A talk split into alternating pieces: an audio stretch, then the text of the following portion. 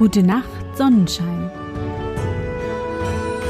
Der märchenhafte Podcast für kleine und für große Leute.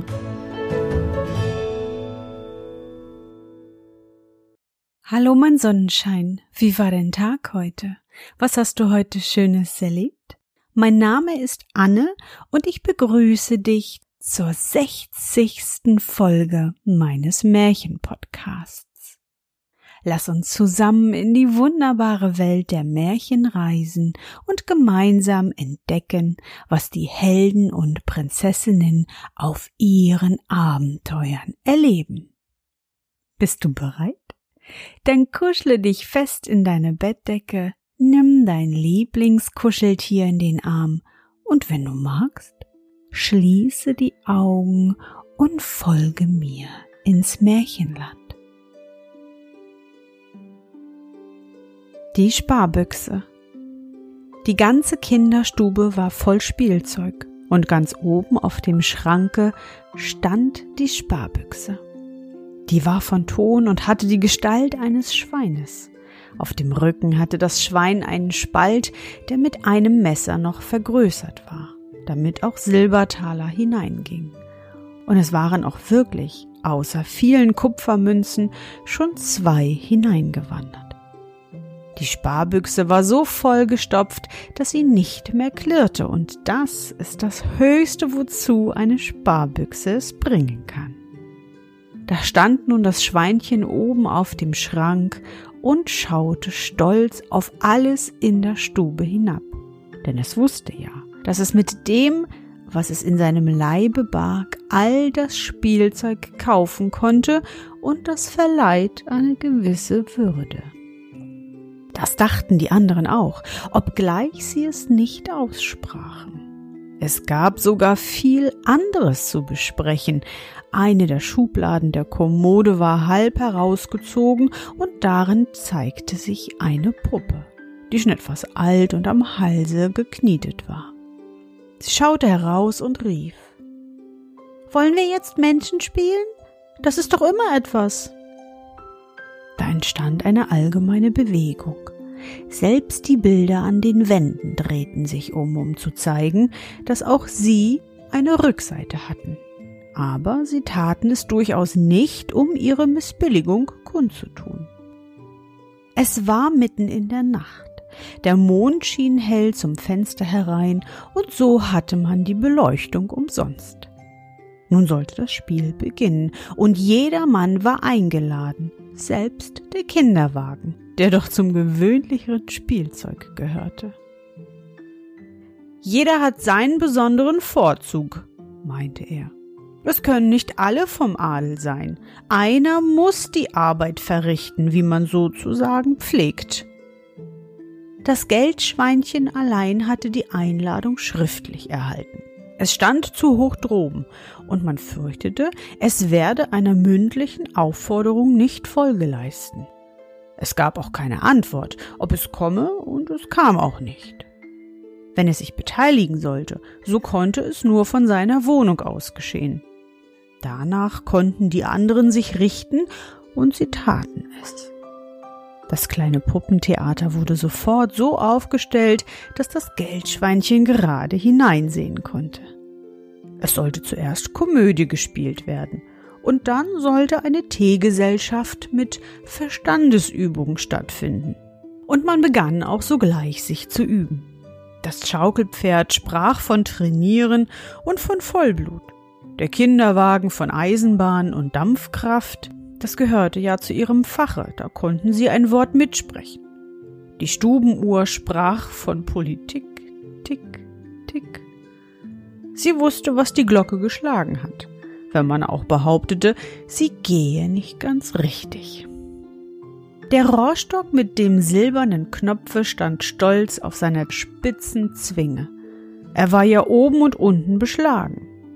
Auf dem Sofa lagen zwei gestickte Kissen, die zwar sehr niedlich, aber ein bisschen dumm waren. Nun konnte die Komödie beginnen. Alle saßen da und schauten zu. Darauf schlug jemand vor, man solle auch klatschen, knallen und poltern, um der allgemeinen Befriedigung Ausdruck zu verleihen. Allein die Reitpeitsche erklärte, sie knalle niemals den Alten, sondern nur den Unverlobten zu Ehre. Ich aber knalle für jedermann, rief die Knalleerbse. Ja, mit einem muss ich es doch halten, meinte der Spucknapf. Das waren so die Gedanken, mit denen sich die Zuschauer beschäftigten. Das Stück selbst taugte nicht viel, aber es wurde sehr gut gegeben. Sämtliche Schauspieler wandten die gemalte Seite dem Publikum zu, denn von der Rückseite konnten sie sich nicht sehen lassen. Alle spielten ausgezeichnet und ganz im Vordergrund der Bühne. Der Draht, an dem sie geleitet wurde, war zwar etwas zu lang, aber dadurch konnte man sie umso besser sehen. Die geknietete Puppe war so gerührt, dass sich die Niete in ihrem Hals löste. Und das Geldschweinchen war so tief ergriffen, dass es beschloss, für einen der Schauspieler etwas zu tun und in seinem Testament zu bestimmen, dass er, wenn einst die Zeit kommt, mit ihm im offenen Grabe liegen solle. Es war in der Tat ein so großer Genuss, dass man von der Teegesellschaft Abstand nahm und sofort zu den Verstandesübungen überging, was man Menschenspielen nannte. Und dabei war durchaus keine böse Absicht, man spielte ja nur. Jeder dachte nur an sich selbst sowie daran, was wohl das Geldschweinchen denke. Dessen Gedanken aber schweiften am weitesten in die Zukunft hinaus, denn es dachte ja an Testament und Begräbnis. Ja, wann würde das wohl stattfinden? Stets, ehe man es erwartet. Krach! Da fiel es vom Schrank herunter und lag nun auf dem Boden in tausend Scherben während die Groschen lustig herumtanzten und sprangen. Die Kleinsten drehten sich wie ein Kreisel im Ring herum, die Großen rollten davon, namentlich der eine Silbertaler, der wollte durchaus in die Welt hinaus. Sein Wunsch ging auch in Erfüllung, er und all seine Gefährten wanderten weit in der Welt umher. Die Scherben des Geldschweinchens kamen in den Mülleimer aber schon am nächsten Tage stand auf dem Schrank ein neues irdenes Geldschweinchen.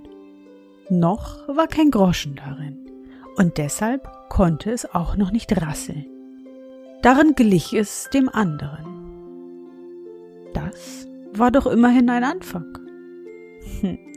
Und damit wollen wir schließen.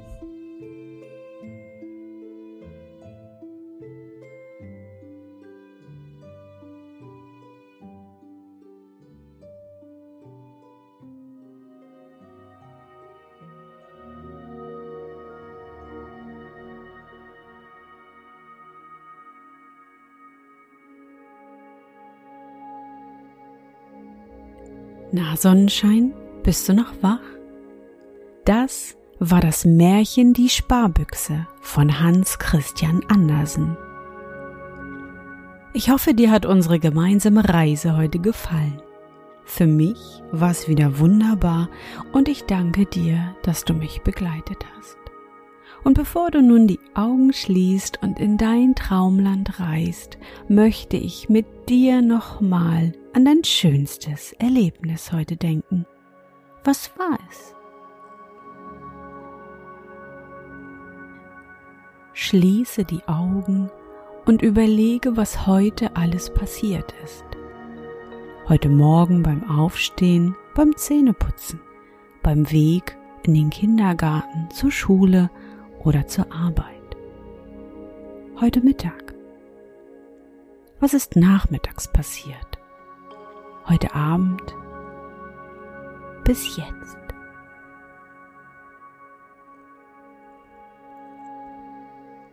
Und? Was war dein schönstes Erlebnis heute und wie fühlst du dich dabei?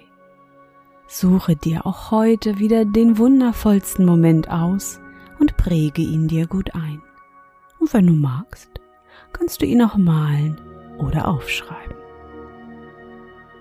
Und nun? Gute Nacht, Sonnenschein. Schlaf gut und träum was Schönes. Wir hören uns bald wieder.